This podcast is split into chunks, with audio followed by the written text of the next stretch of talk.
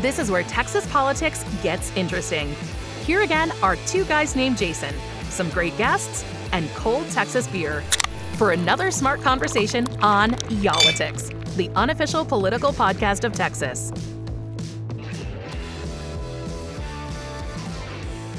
Hey guys, welcome back to uh, another episode of Y'all-itics. You I already almost throwing your arms started- up here because I'm not looking at the camera. No, I th- we almost started talking exactly at the Oh. same time again. I So, paused.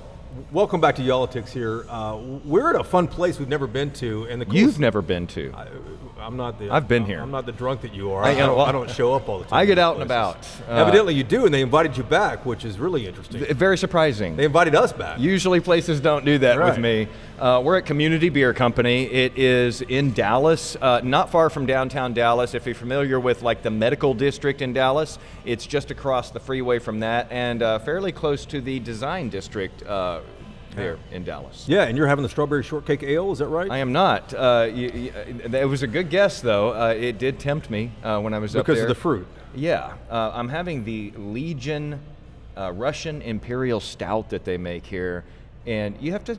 This Looks is like a syrup. sipping. It This looks is a like sipping syrup, beer. man, yeah. it is a, tough. a 10% alcohol by volume beer. What are you having? I'm having the uh, house beer. Okay, so uh, I don't now- speak German, but it's the house beer, H A U S B I E R. That was pretty good, actually. It's a pilsner. Uh, and, and and you've had community beer many times, Oh, but yeah. it's always been in, the cans that they sell. And, and you guys, I, I know people, I'm sure, have seen this. Uh, community beer is, is super popular. A few years ago, they had the um, funnel cake ale Yeah. at the state fair. I have if you haven't had had, that. it, it, it's, you know, it looks like a pilsner. It tastes just like funnel cake. How they in, in, inject or insert the flavor into that is I should have tried me. that one. And and I don't know if you know this. Uh, I know you're a whiskey man. Uh, they distill their own spirits here too. Really? Did you know that? I didn't know that. Uh, it's you're the regular here, man. You're, Well, you're teaching you know, me a lot. I, I'm an invite back kind of guy, and so I know some things. Uh, it's called Society Spirits. They make vodka, whiskey, uh, agave. I think they have to call it that. You know, which is like really tequila. Sure. Uh, and they're in the, now they're in the process of making gin and rum too. You're, the the spirit knowledge you have is really impressive here. We, we should just turn this over. We didn't have a great guest here today. Yeah, so we should move on, right? Let, let, us get to it here. We have State Rep Jared Patterson with us today.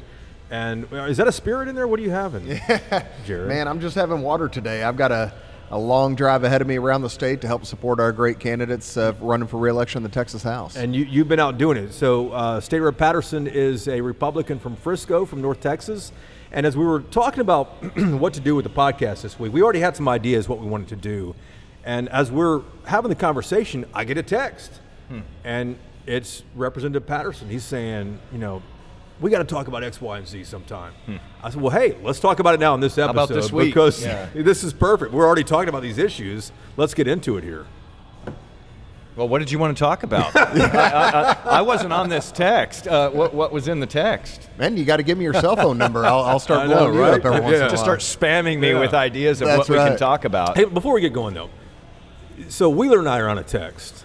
The, the, you know, Wheeler sends me inappropriate things a lot on these texts and, and, and talks a lot of trash and stuff like that. But you guys are on texts too, which I, people probably don't realize. A lot of lawmakers are on a text where you're talking behind the scenes about things going on and, and stuff like that.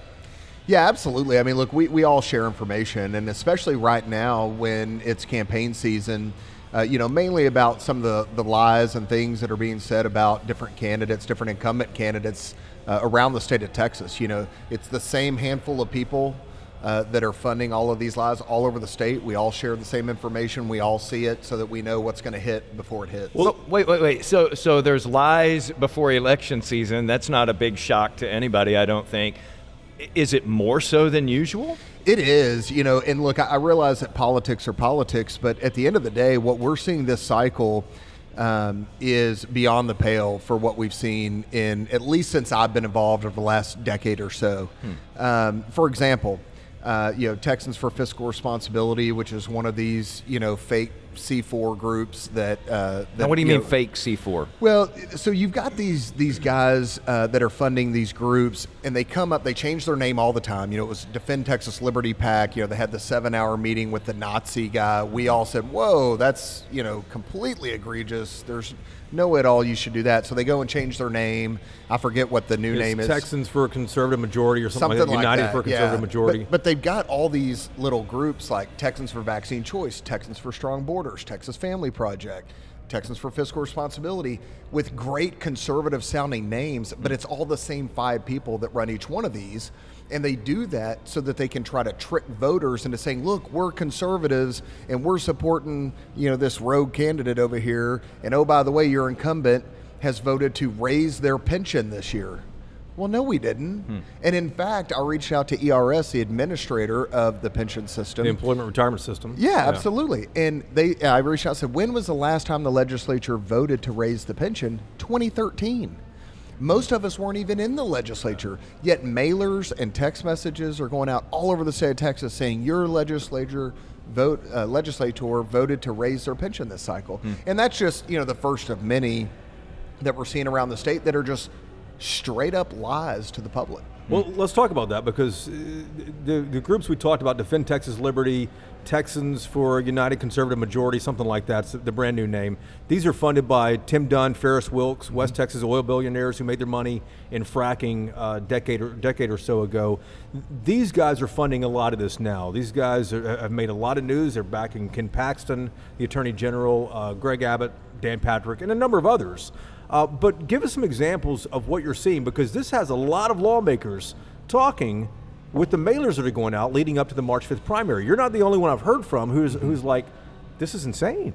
Uh, it, it's completely insane. You know, there's another one that they're sending out saying that that incumbent lawmakers support and give give money to people that that transition gender, you know, for children. I don't know how to say that because it's not really a thing, but but you know they, they're saying oh this lawmaker supports you know these hospitals that do gender modification we banned child gender modification both surgeries and drugs this session uh, but yet they are just outright lying and saying that this lawmaker did that. They're saying that about great conservative lawmakers like Jeff Leach and you know Kronda Thimesch and others, um, you know, around the metroplex that absolutely don't stand for that, and in fact, their voting records don't reflect that. And there's nothing that you can do about this, is there, or is there?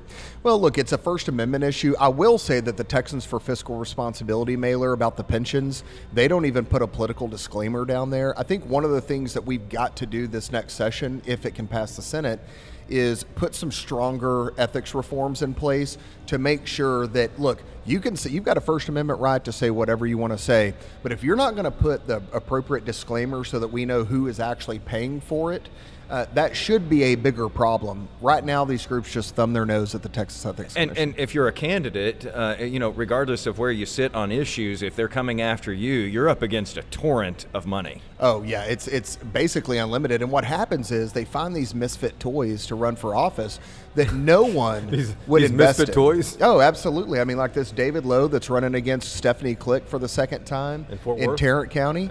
Um, you know, these guys that no one would invest in, no one would actually get behind. No real grassroots movement would get behind these people. Yet they sign up for office and they immediately have a hundred, two hundred thousand dollar campaign plus in direct Hmm. spending, plus the ancillary spending of all these fake C4 groups that are providing air support for these candidates. But what's so they behind- become a legitimate candidate. What's behind it, though? If, if, if they're trying to force out a conservative member uh, and get somebody who, you know, if you look at the continuum, is even further to the right in many cases, what is what is the point of it? What are they after? Yeah, see, and I disagree that they're further to the right. I really don't like the media. A lot of times will say, you know, this conservative group, you know, defend Texas Liberty PAC or whatever. It's like I was ranked the number one conservative in the Texas House during the regular session this cycle.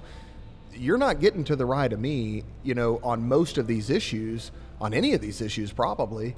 And yet they tried to, to pull an opponent up for me for the same reason. It's not about right versus left. It's about their, I call them anti Republicans, but ultimately what it's about is money. Hmm. These guys, the, these group of five people that run all of these groups, they make a boatload of cash every election cycle. They make they make a percentage on every mailer that goes out, every text that goes out, every Facebook ad, every TV commercial. So the more people that they can get to run in the Republican primaries, the more that they can convince people that there is a problem in the Texas House and they get people to sign up and run for office, then boom, there's mail pieces, there's text messages, and they they get a cut of every single one of them. And so this is make sure our, our, listeners and our viewers understand this. This is Republican versus Republican. We're not even talking about Democrats at all here. This is strictly RVR. Um, who's the group of five? I mentioned two names. Who are the others? Yeah, you know, you I, I can't even think of all their names, but it's uh, like Luke Macias is one. You've heard him. You know, Jonathan Stickland, the disgraced former you know state rep who served eight years. Um, you know, certainly, um, I can't even think of their names. I know if I saw them. But, but then you have Tony McDonald. You know, you see their names on um, a lot of these um, forms that right. they have to fill out. I mean, it's all the same five or six names. Well, let me ask you: you don't have an opponent for the primary, which is March fifth here, but but aren't you? Why are you speaking out? I mean, aren't you concerned that, that you might be targeted in two years? Well, and I have been. You know, my first session, I was ranked the eighth most conservative member of the Texas House, and they drew me a primary opponent and had one person invest a lot of cash to try to defeat me. And look, I'm probably going to have a primary opponent next time as a result of this, but somebody has to defend the House and the House members and the truth about what's going on here in politics. People need to know that the days of just, you know, ignoring my opponent and, you know, keeping on my message, that is important, but but you also need people to come alongside you and say, "No, this is crap. These are lies. These people are lying. Here's the facts about what happened." Because the candidates themselves, you know, if they're explaining, they're losing. Mm. The attention span for the average voter is not long enough for you to be able to do it. So I feel, uh, you know, the responsibility to come out and help defend my colleagues who I've been in the trenches with, you know, reducing abortions from 50,000 abortions in Texas to 34, not 34,000, 34 passing constitutional carry, passing the strongest border legislation in the nation, the largest property tax cut in the nation, all of these massive conservative wins since Dade Phelan became Speaker of the House. I'm proud of that record. I'm happy to go scream that from the rooftops, but I also want to defend my colleagues because we have been in the trenches together. Well, and yet we hear that, that from, from this group that you don't call them, you know, the far right or anything like that, but we hear from this group that Dade Phelan and others are rhinos, Republicans in name only. Is that true? no, Dade Phelan and the Texas House has led the most conservative agenda in the country. I mean, some of the wins that we have are not just, oh, these are good things that happen. It's literally legacy wins that no other state has ever come close to. The largest property tax cut in the history of the nation, the first state to have a heartbeat act that actually withstood Supreme Court scrutiny you know, ended abortion in Texas uh, by uh, essentially ended abortion in Texas. The strongest election security laws in the nation we passed under Dade Phelan's watch.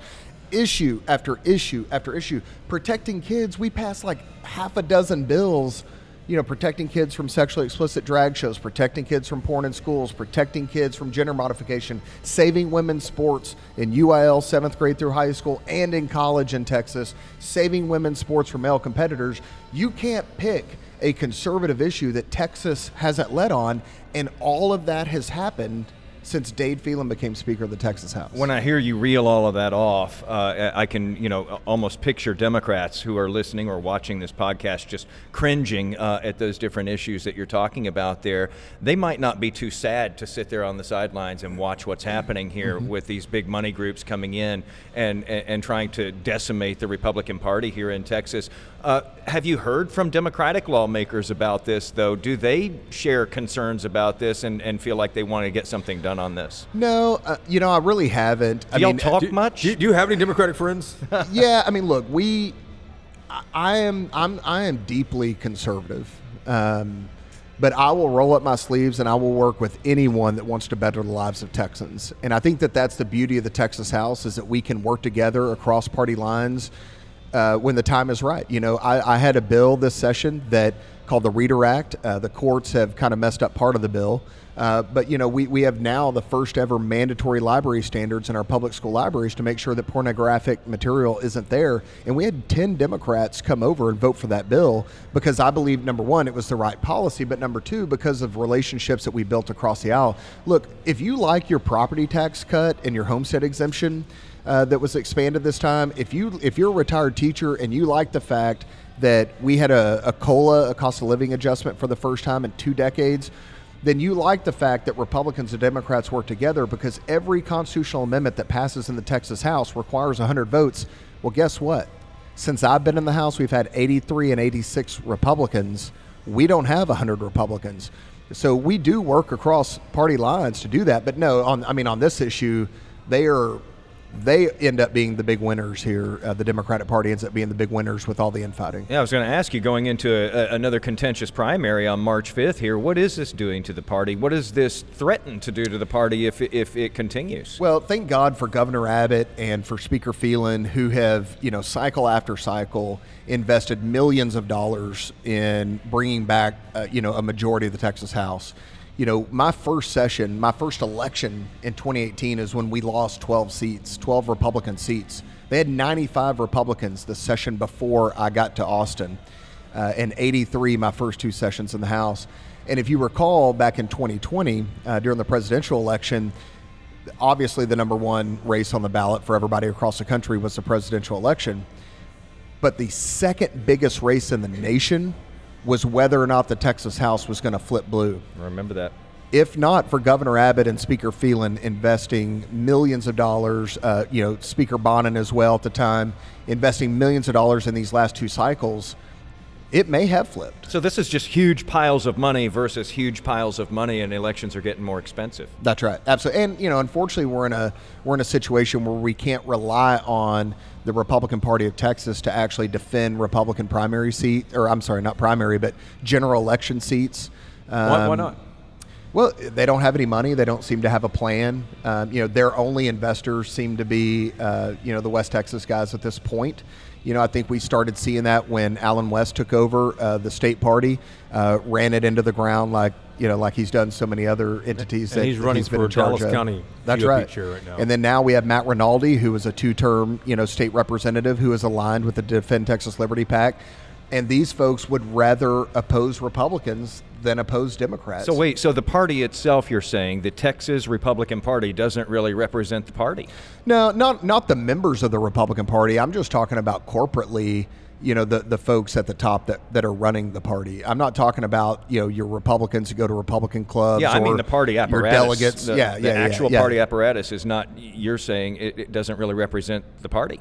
No, I mean it, I think that if you look at the chairman specifically, I think that he has made it a point to oppose. You know, he opposed Governor Abbott uh, in the primary. He opposes Dade Phelan. He opposes pretty much any Republican that's ever done anything um, in the Texas that's House. That's surprising from the Republican Party of Texas chairman to, to see those positions. So th- this group of five, um, th- they, they have lots of money. They make lots of noise. Uh, they have us talking in this episode here too. Mm-hmm. They haven't had the best record so far in, in candidates they've endorsed. We saw most recently House District uh, two, three, uh, Jill Dutton versus Brent Money in uh, what Hunt County, Hopkins County, Van Zandt County, Northeast Texas the that group of five was aligned behind Brent Money, mm-hmm. and Jill Dutton had former Governor Rick Perry, House Speaker Dade Phelan behind her. She ended up winning a very close race by 100 points. That's right. What does that say about the state of the party?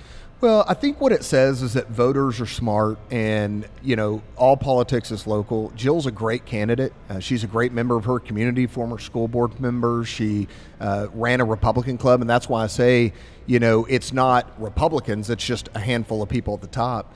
Um, but, you know, she's a great candidate. She worked her butt off. She knocked doors. She talked to voters. She went to events, and she did the work that was required to win. And I think at the end of the day, that's why you're seeing so many of these lies really ramp up against incumbents this year, uh, more so than ever before because what they're doing isn't working. Speaker Phelan was 34 and 0 last cycle against this group. Does this stop after the primary, or what happens? What, what, what happens if this big money opposes you in the primary, you still somehow slug it out and win in the primary, and now you're going on to the general election in November? Let's say you're facing a Democrat or an independent or who knows what. Does it stop after the primary? Well, what's crazy is that a couple of years ago, we actually saw mail pieces hit in districts well after the primary against several Republican incumbents. After the primary? After the What's the primary from these groups. I, I well because they make. I mean, I'm telling you, this isn't about politics. It's not about policy. It's about money. They make money on every single one of these mail pieces. Every How- single how? text that I- goes I out. don't understand that. Well, you like know, like how? any like any political consultant, you know, they get paid um, to, and, and I'm sure that they have a little percentage, you know, on each mail piece that Yeah. they get. You know, that's the that's the root of this. It's not about policy. Look, since we uh, since we uh, uh, ended abortion in Texas, took abortion from 50,000 abortions to 34 in the state of Texas, the attacks have only ramped up. Since we passed constitutional carry for the first time since Reconstruction, you no longer have to ask the government for permission to carry a firearm. The attacks have ramped up. Since we passed the strongest election integrity bill, a bill that was so strong that the Democrats fled to Washington, D.C. to try to stop. Since we passed that, the attacks have ramped up. But the attacks have ramped up from the right, which, is I, I'm still picking my head on that. I don't I don't get it because these are conservative priorities that you guys have fought for for a long time. That people thought open carry wasn't going to happen, no way, and then all of a sudden it happens. Why are these attacks ramping up? Money? Because it's not about policy. None of this is policy driven. If if it was policy driven, people would be lining up behind Speaker Phelan and all of these incumbent Republican legislators who have done the Lord's work on so many issues. I mean, again, legacy wins. I'm not talking about just good policy. Right. Legacy wins. I would ask you this. Pick your favorite Congress member or US senator out of the entire country, and I'll give you the last 30 years. Tell me the three most conservative policies that they have passed in the United States Congress over the last 30 years, and I'll let you pick one of the last two sessions and we'll smoke them. It's not even close.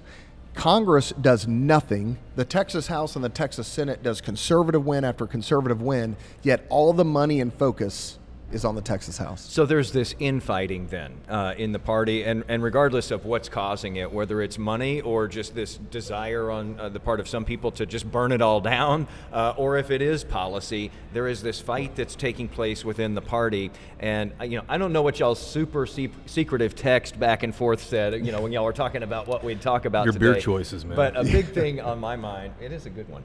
Uh, a a big thing on my mind that I wanted to ask you about is Ken Paxton. Yeah.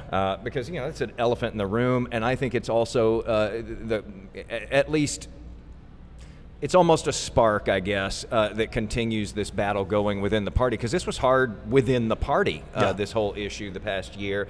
You voted to impeach Paxton, uh, along with many other Republicans in the House. Do you look back on that now still and believe that that was the right call? I have absolutely no regrets. I sleep very well at night knowing that what we did was the right thing for the state of Texas. Keep in mind, it wasn't just the Ken Paxton thing. We also expelled, which led to the House District 2 special election, a Republican House member that got his 19 year old intern drunk and, um, you know, did some things there. So, yeah, I mean, I think that if you look at what we've done in the Texas House, especially under Speaker Phelan's leadership, it's that I think his motto, if it's not, it should be, is do right and risk the consequences, and that's what we've done. You know, It's an extraordinary moment. sure. absolutely. And look, it's nothing that we took lightly. I mean, the weight of both of those things. Um, it, the only thing that I could compare it to is when we passed the Heartbeat Act. Um, you know, just the weight of that moment of knowing, you know, of the lives that we could save there. But politically um, and just historically, the weight of those two decisions were very heavy. And as we sit here and record this today, Ken Paxton should be being deposed in Austin and answering questions for the very first time under oath about all of these allegations against him. Yet, for the 13th time, he has a, a, a legal ploy that his attorneys have done to remove himself from having to answer questions under oath. And as we record this today, he should be being deposed and answering questions under oath. He refuses to do so. The state Supreme Why? Court uh, sort of sided with him and put that on hold. Uh, whether he'll have to do a deposition as they, you know, figure out the merits of his argument there. Uh, basically, you know, there's still this whistleblower case. These top deputies who were in his office, who reported him to the FBI, who were fired, who say that they were wrongfully terminated. They filed this whistleblower lawsuit. That's at the heart of of, of the whole impeachment there. And the really interesting thing is, uh, Paxton came out recently and said, you know what, I'm not going to contest any of the facts that are in that lawsuit anymore. Let's just go ahead and, you know, get this trial over with, get it out of the way, and, and, and get to the settlement. Uh, these are the facts that were at the heart of the impeachment, though.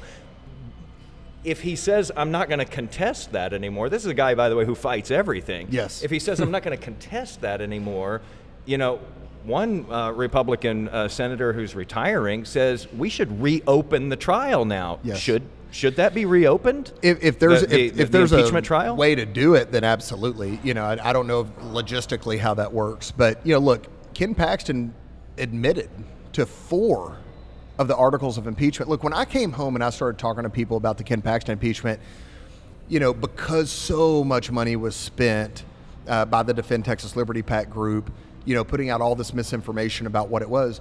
Most people thought that this was about the 2014 2015 securities fraud stuff. That was four of the 20 charges against Paxton.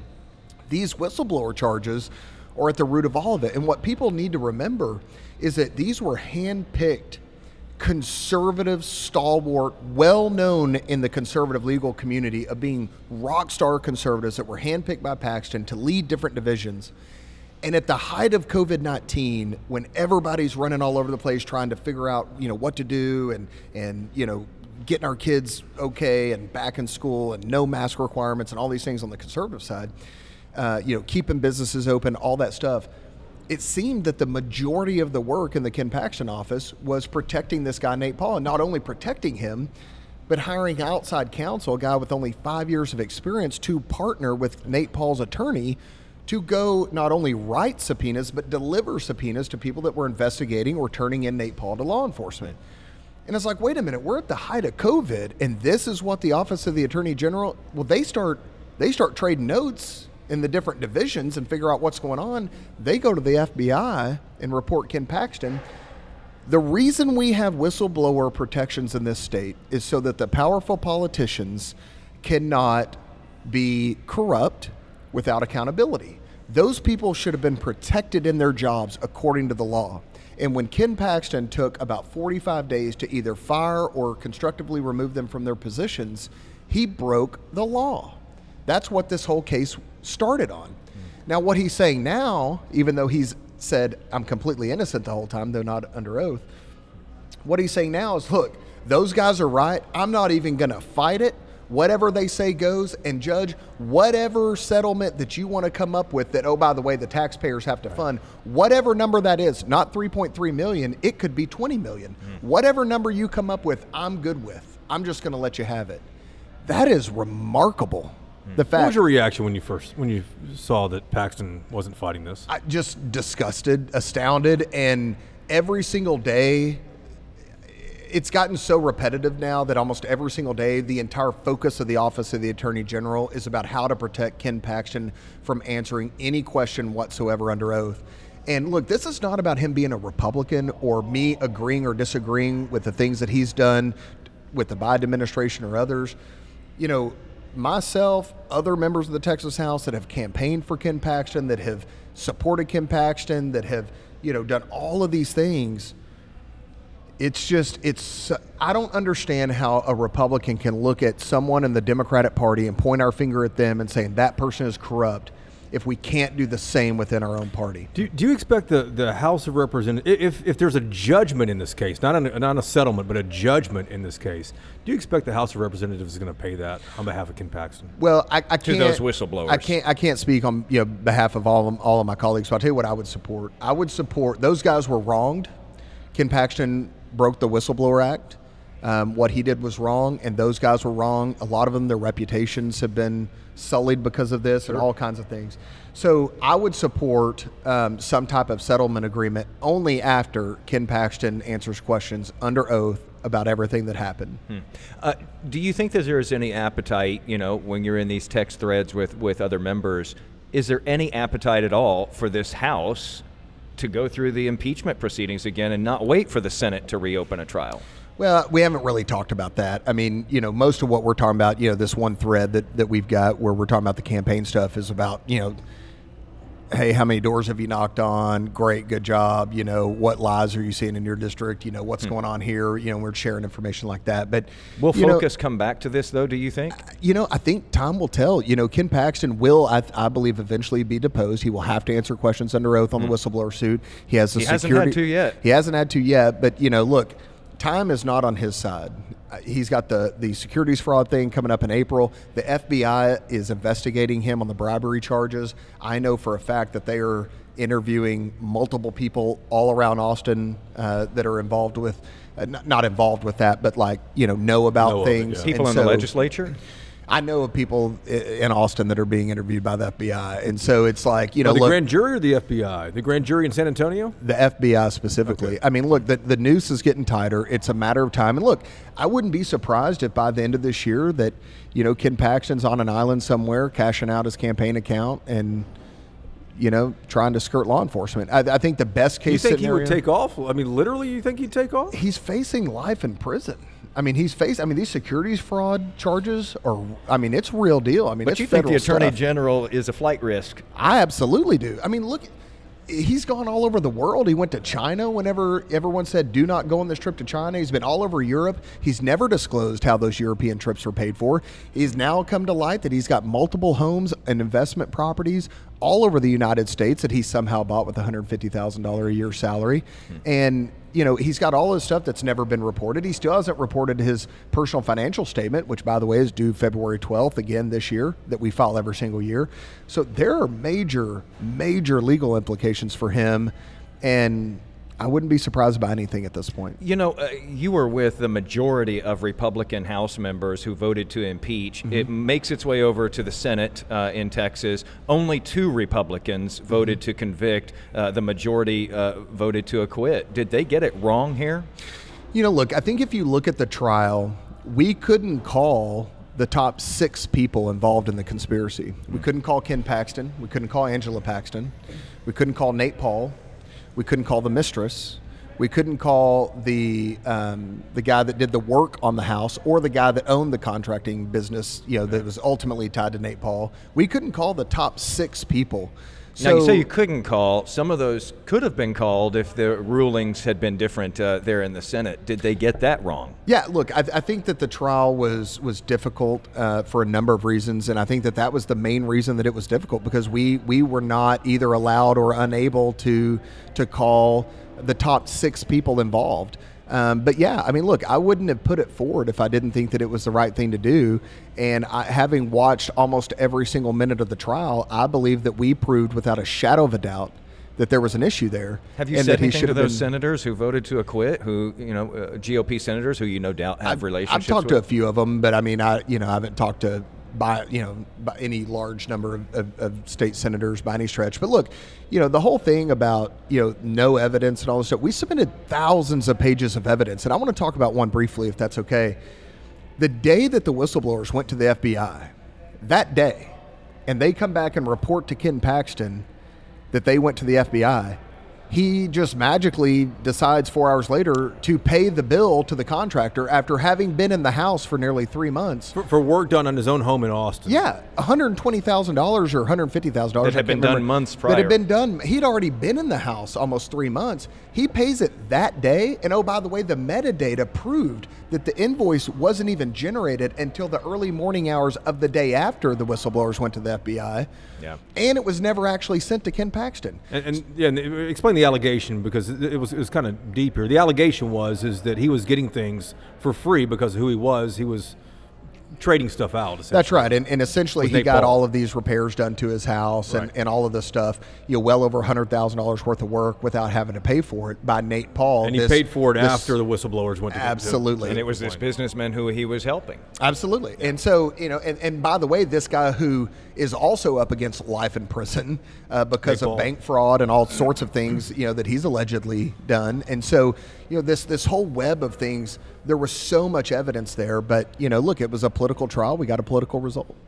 Uh, I'm, I'm, you know, when I hear you talk about this and I hear the vote that you took, uh, I'm amazed that you don't have a primary opponent. How did you escape that? I mean, wasn't there supposed to be sort of this revenge tour? We've seen it with some members. Yeah. You're Uh, a Collin County rep. I mean, yeah. yeah. Why, why aren't you in the crosshairs? Yeah, I'm on the? Collin County line. I'm in wholly within Denton County, but I live in Frisco. But yeah, I mean, look, we're we're in you know what a lot of people would think of as Paxton country. I had a primary opponent announced, um, and after Ken Paxton endorsed her, she dropped out.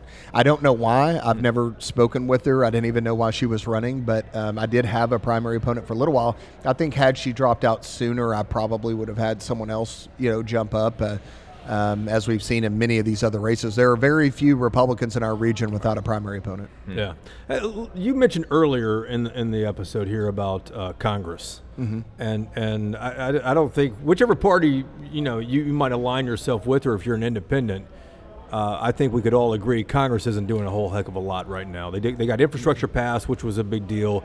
But when it comes to the border, they keep kicking that thing down the road. When it comes to government funding, they kick it down the road. Um, eh, you you mentioned and and it has been discussed that you kind of got into it with a Republican member of Congress on X recently. W- w- That was Beth Van Duyne from Irving. She's a fellow Republican. Eh, What was that about? And she's not the only one. She's more representative, I think, of the of the frustration you have with Congress. Yeah, I mean, look, and I'm a big Beth Van Duyne fan. I think she did a great job as mayor of Irving. Um, I supported her run, you know, for Congress.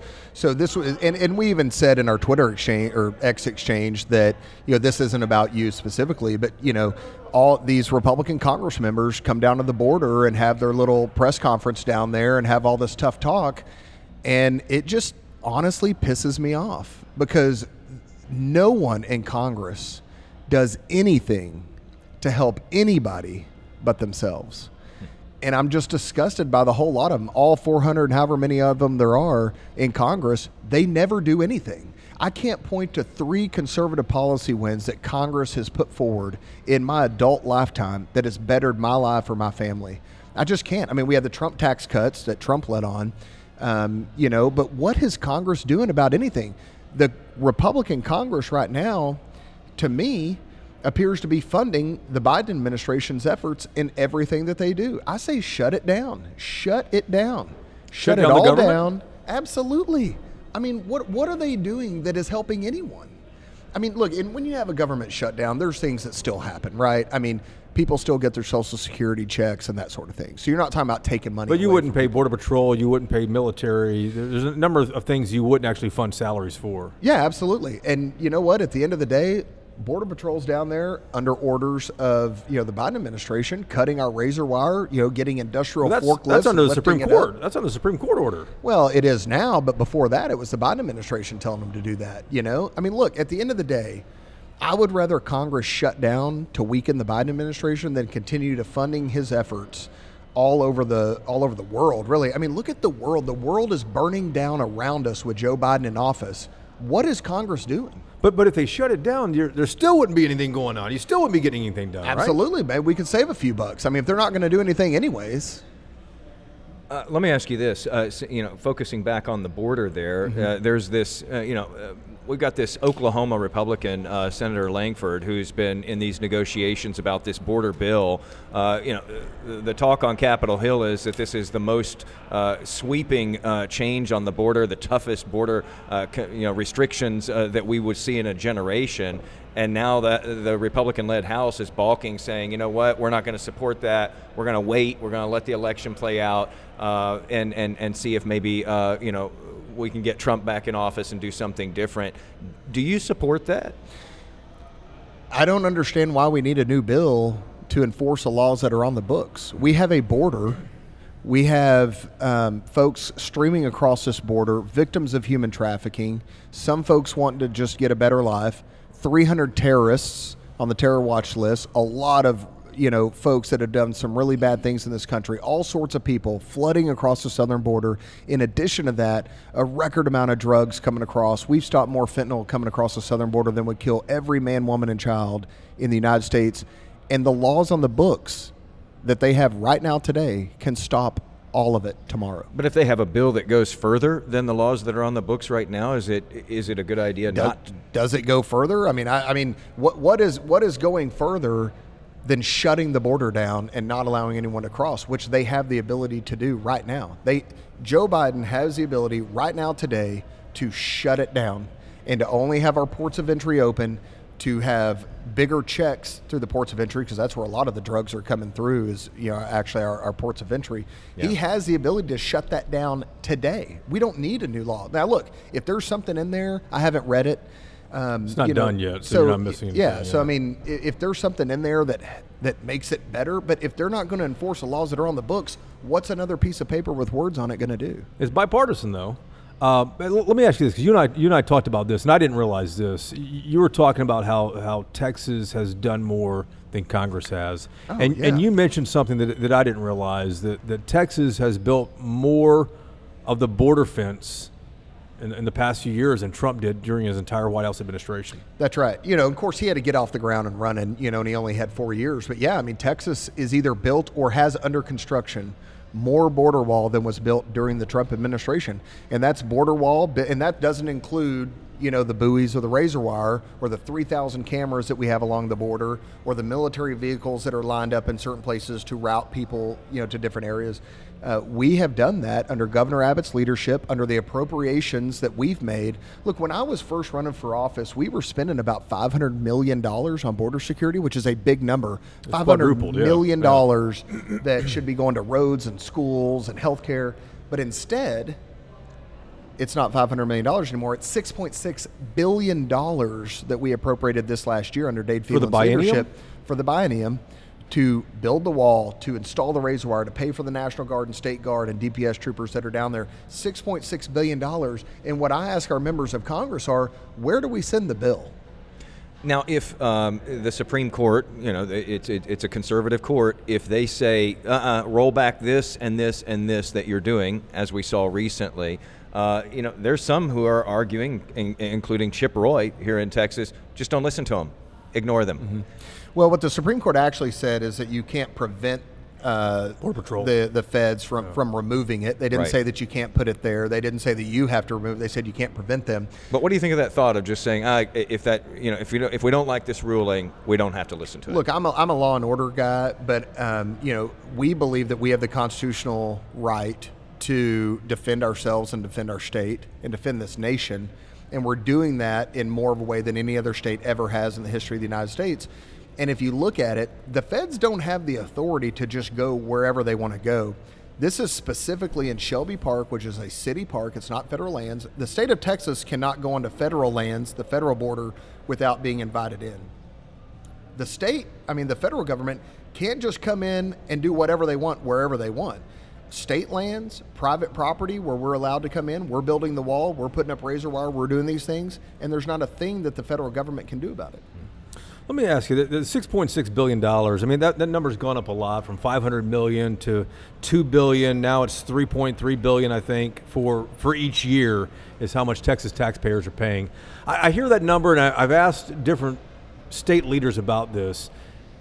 We're spending all this money down there that you say that could be going to different places the issue is still happening. Yep. Is this really anything more than politics, though? I, I think that it is. I mean, uh, but I how so? I mean, we keep we keep throwing money down there, and you still have this many people coming across. We have all these cameras. We have all these state troopers. They're they're they're keeping the, the economies of Laredo, and McAllen alive, yep. and really boosting them.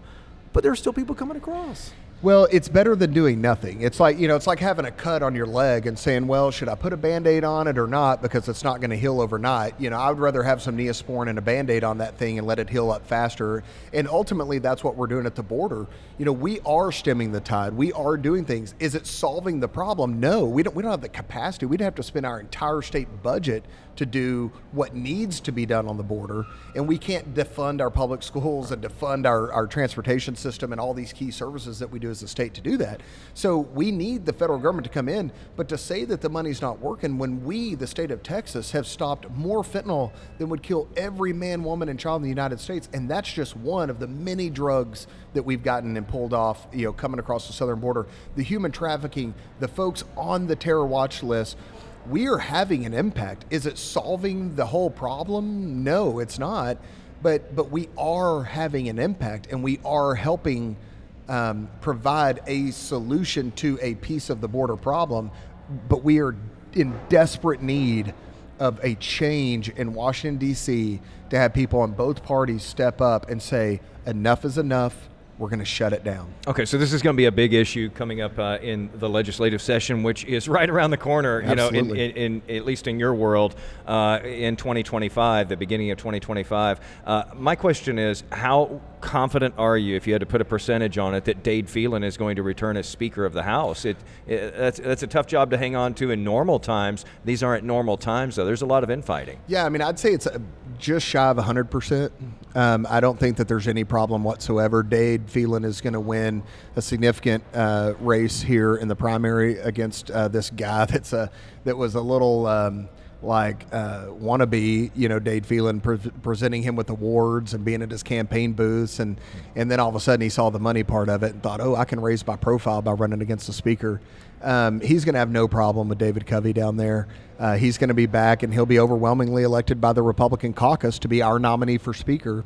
And when you're in the Republican caucus, uh, you know now after the rules have been changed several years ago to make sure that we have a conservative speaker that is elected by Republicans, um, you know, we're all going to go to the floor and we're going to vote for Dade Phelan for Speaker. Mm-hmm. And Phelan got a lot of Democratic votes as well. I mean, that's it was, what unanimous, I believe.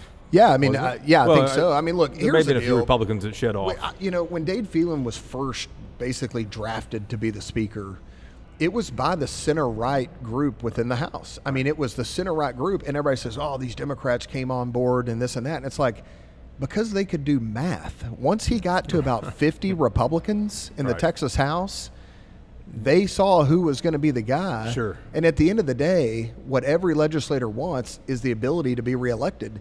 And why put yourself in the corner without any capacity to do anything and you know challenge somebody that's going to be the guy? The Republicans and the conservative uh, wing of the party put Dade Phelan in that position, and so that's the way it went down. Before you even get there, are you going to have another special session? I don't. I don't know. I mean, that's for you know Governor Abbott to decide. How many are we um, up to um, now? Five. Yeah. Well, we've had four, and so we set a record last year, uh, plus the trial. Um, but you know, at the end of the day, that's Governor Abbott's decision to make. I'm ready, willing, and able to go back into work for the people that I represent whenever he calls us. I wouldn't. He hasn't suspect, been able to get this school voucher thing to go through, and it's Republicans, uh, rural rural Republicans. That's always hard to say. Rural. Yeah. You can't pronounce Republicans, rural. Rural. Uh, who have been holding that up, and, and and of course the governor's spending a lot of money now too. Uh, you know, picking some candidates in the primary to mm-hmm. try to overcome that, or you know, depending on how you look at it, revenge. Yeah. Yeah. It, you know, look, it, it's a tough issue, I think, for for a lot of us because hardly anybody campaigns on that issue. Yeah. You know, it's not like guns and abortion where it's like, you know, even if you're a weak Republican, if we can get it to the floor, they're like, crap, I've got to vote for that, right? Mm. Well, school choice is not that way. I mean, it is a tough issue. I fundamentally believe in the rights for parents to choose the education that's best for their student. I fundamentally believe that, and I think a lot of Republicans do. But, you know, it takes time for a lot of Republicans to go out to talk to people in their districts about an issue, to figure out where people are. That's the beauty of knocking on doors in your districts is you get face-to-face feedback. And this is a tough issue because most people don't campaign on it. I believe that we'll be in a position next session to pass a school choice bill. It's been said before a lot of sessions. You, you, think so, though? I think so. I'm very confident in it. Because, and but, what, but what's going to change, though? Well, what changes, number one, you got the most popular politician in the state going around the state talking to people about Governor it. But he did that last year before yeah, but, the votes. But, but, but none of the reps did. And, and he really did that during session. I mean, it wasn't, I mean, it wasn't the talk of the town coming into last session. It wasn't. It was border security and property taxes. Do you think another thing that's going to change is some of the people who are doing the voting there under the dome? Uh, do you think that some people are going to lose their jobs because they didn't vote the right way in the governor's mind on that issue? Well, they and may he's funding their opponents. They, they may, but I think the bigger thing is some of the retirements that we saw in the Texas House this cycle. I mean, multiple blood, people huh? retiring that, that did not support it for whatever reason. But but look again, I think this is a policy that Republicans have to get their arms around and be comfortable about, and realize that you can be pro public education because that's where 97% of the kids are going to go, and also support a parent's right to choose a different path if that's what's best for their family. I just think that that is something that takes getting your arms around mainly because the teachers unions and the forces against it have put so much misinformation out there about what the what the legislation actually would have done. Well, and the thing is, is that these things have been tied together now too. Mm-hmm. So we haven't seen an increase in the amount of money the state sets aside for each public school student for several years now, even through inflation. Mm-hmm. Uh, and you know, there was all this talk about teacher pay raises. We didn't see that uh, in this past session either, because these issues have been tied together now. Do you think those stay tied together, and and that one has to, that the vouchers have to pass Well- for the other things to get done? a couple of things about that. I mean, number one, we did invest billions of additional dollars in our public education system. We fully funded enrollment growth. We fully funded a lot of these things, um, you know, that, that helped uh, helped our, our public schools. But Um, that it wasn't as much student as they wanted. still stayed the same. Well, they, they want to increase the basic allotment up to a higher amount, but you know, there's other ways to adjust education funding without just doing the basic allotment. And look, the legislature doesn't dictate teacher pay. That is a district by district thing. Right. The only reason that we're talking about teacher pay at the state level is because school administrators can't be trusted not to keep too much of the money themselves. When we talk about teacher pay in the legislature, we're talking about earmarking money that has to go to teacher pay Right. so that the administrators don't do it. If we had teachers being paid the same percentage of the money that the schools get from the mid 1990s to today, they would each have a $15,000 pay raise, every teacher in Texas. But more and more of the money gets sucked up by an ever growing administrative burden in these public schools. And so that money doesn't flow down. So when we talk about teacher pay the legislature, it's earmarking dollars for that.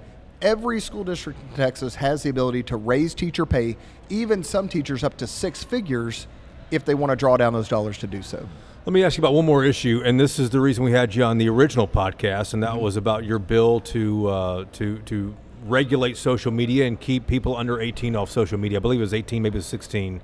Uh, Florida just made national headlines for actually doing this. Yes. Um, eh, are, are we going to see that again from you, where, where Texas is going to to consider this? Yeah, look, I mean, I was so excited to play a role in the House this session. I had two speaker priority bills, uh, you know, related to protecting our National Guard and, and protecting kids from pornography in school. The third issue that became a speaker priority bill that I actually didn't carry myself was the SCOPE Act, and it actually provided some protections online for parents uh, to be able to control their kids' uh, social media accounts to some extent. And that was a good step in the right direction. But I think what you're seeing, and this goes back to that bipartisan discussion uh, that we had earlier, I was able to work across the aisle with Democrats and Republicans uh, to get some of this policy shaped that ultimately didn't pass. But you're also seeing it nationally. You have Governor Ron DeSantis leading on this issue on protecting kids from the harms of social media. You have New York City Mayor Eric Adams, I believe is his name, that is also talking about doing something to protect kids from social media. um, Congress is talking their- about it now, too. Congress is just talking. Yeah, I have no hopes that they're going to do anything. but um, but look, at the end of the day, our kids are killing themselves at a clip that we have never seen in the history of this country. Self harm, suicide rates were going down, trending down until 2007. Since then, they've more than tripled. You know, if you look at uh, these rabbit holes that girls get onto about anorexia and all these things, you've got all of these issues, all these mental health issues, and social media at the same time the suicide rates increase, the same time more and more kids are getting on social media. It is honestly the most dangerous thing that a parent can let their child have that is currently legal in the United States is access to social media. Are we going to see a bill next Absolutely, yeah. you? I mean, we're we're going to continue to work on legislation around that. Figure out, you know, something didn't work last time. What's going to work this time? We've got to look at the case law around all that. We will have a bill this next session dealing with that issue in some capacity. Here, here's my last question for you, and let's bring it back around to how we started this thing, and, and that is the the the group of five, as you call it. I call it the far right. Sure. Um, but the group of five, far right, versus the the traditional conservatives. Are, are my terms way off? Because this is kind of what I've been calling them for a long time. Yeah, here. I mean, I, I, I do not believe that these guys are far right. I mean, I, I consider myself far right, and, and there is nothing that I mean, I would Nothing not to have the a- right of you? I would never have a seven-hour meeting with a Nazi. well, I mean, and that, that was Nick Fuentes with Defend Texas Liberty, and, and, and that's why they And changed in fact, the you name. had gotten money from that group before, and you gave it back. Well, I'd gotten money from Jonathan Stickland, who was there Right. in the meeting back in like 2017 or something, and so I, I donated that to the Friends of the Israeli Defense Force. Yeah, I remember. But, but here's my question. We're, we're seeing the, the, the massive wedge and division inside the Republican Party of Texas. How does this end? You know, look, we went 34 and 0 last cycle. I think the voters are smart. I think that they'll see through the lies of the You say 34 and 0. It's it's the those guys who are who are funding all this didn't get any of their candidates elected. Ver- That's ver- the, versus oh. who Speaker Phelan and the team were for versus Defend Texas Liberty PAC 34 and 0 last cycle. You know, we'll see what happens this cycle. But again, I, I have faith in the voters in this state that they'll see through these lies. But but we also have to understand that we are in a different season and that it requires people to stand up and to speak the truth loudly, um, even when there's great cost to themselves. Uh, you know, like I'm doing, like others are doing. Mano DeAyala down in the Houston area recently went on the news and talked about some of these lies. We have got to stand up and fight back. We've got to protect the House. It is a it is a wonderful institution. One of the greatest institutions in the history of the nation is the Texas House of Representatives.